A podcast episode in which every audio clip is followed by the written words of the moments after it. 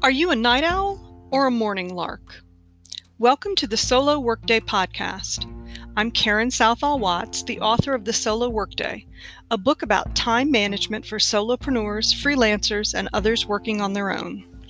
Even if you work as part of a team or in a company setting, in many ways, managing your time feels like a solitary journey. That's what this podcast is about.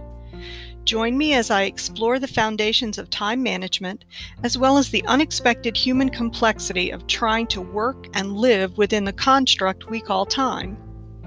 If you have a question you'd like me to answer, then come find me on Twitter at AskKaren or at AskKarenCoaching.com. Your time is valuable, so each episode in this series will only be a few minutes long.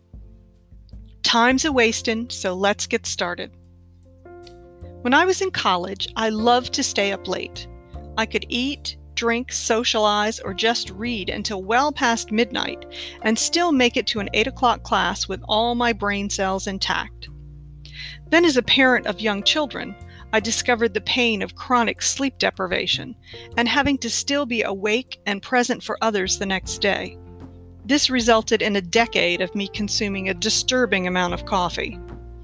Doing freelance and contract work has allowed me to craft a schedule that fits my needs, most of the time. We all have a natural rhythm. Times when we feel awake and alert, and times when we are inclined to rest and sleep. If you're lucky, your body and mind will be in sync with the demands of your job or life. Ideally, a night owl would be working those late night shifts, and a morning lark would be ready to spring out of bed with a curious toddler. Most of us aren't that lucky. For at least some of your lifetime, you are going to feel out of step with the schedule demands of your job or life. As long as we have things like office hours, school days, banking hours, and meetings, we'll be making adjustments to coexist and work with others. In my work coaching people on time management, one of my first recommendations is to figure out your best time of day. When do you normally have the most physical and mental energy? Over the years, I've also begun asking people what other forces might be impacting your best time of day. These forces could be aging, medication, exercise or diet, or sudden changes in your life. Understanding how your mind and body works is a key step for creating systems that make you more productive without feeling like torture. I start by suggesting that when you can, try to do your most demanding work during your best time of day. It's here that freelancers, gig workers, and solopreneurs have a bit of an advantage in terms of schedule control.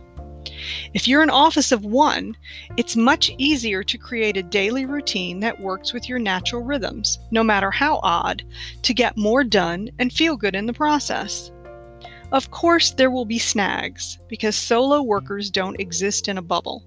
Client calls and meetings need to happen at mutually agreeable times.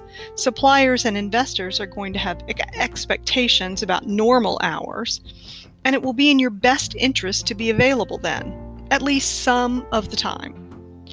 I tell my students to use the same strategy. Whenever possible, I want them to do their most difficult work during the time of day when they have the most mental energy. In general, this means they should do assignments that require math and calculations, learning new terms, and attention to detail during their best time of day. But let's be realistic. Building your schedule and fulfilling your obligations around your ideal personal rhythms is not always possible. So, what are you going to do when there's work to be done and you are mentally and physically flat? Working against your body is going to be tough, and you need to realize that and plan for it.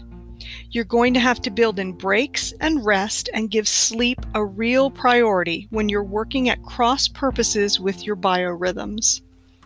It's okay to make judicious use of caffeine to perk you up but exercise and diet adjustments can give you some of the same boost without the nasty side effects. Try 10 minutes of stretching before that sales call. Use written notes to support your memory when you're doing work during a mental downtime.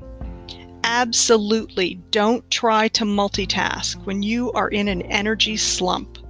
This is only going to result in you messing up two or more tasks instead of just grinding through one. Don't be afraid to ask for help. Are you a morning lark and you have a late afternoon Zoom session? Be honest. Bring your coffee. Take careful notes and don't be afraid to ask people to clarify or repeat information. Are you a night owl struggling to get kids off to school? Share this with your children in a family meeting. Let them know that getting the morning started is hard for you too, and band together to make mornings better for everyone. There's a famous quote that says, I could be a morning person if it started around noon. Not only is it important to understand your personal inclinations around time, but it's also important to be a bit lighthearted in your attitude.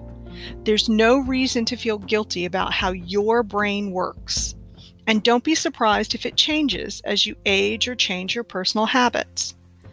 Time management, getting the most from each minute, is not a one and done exercise that leaves you with the perfect daily schedule.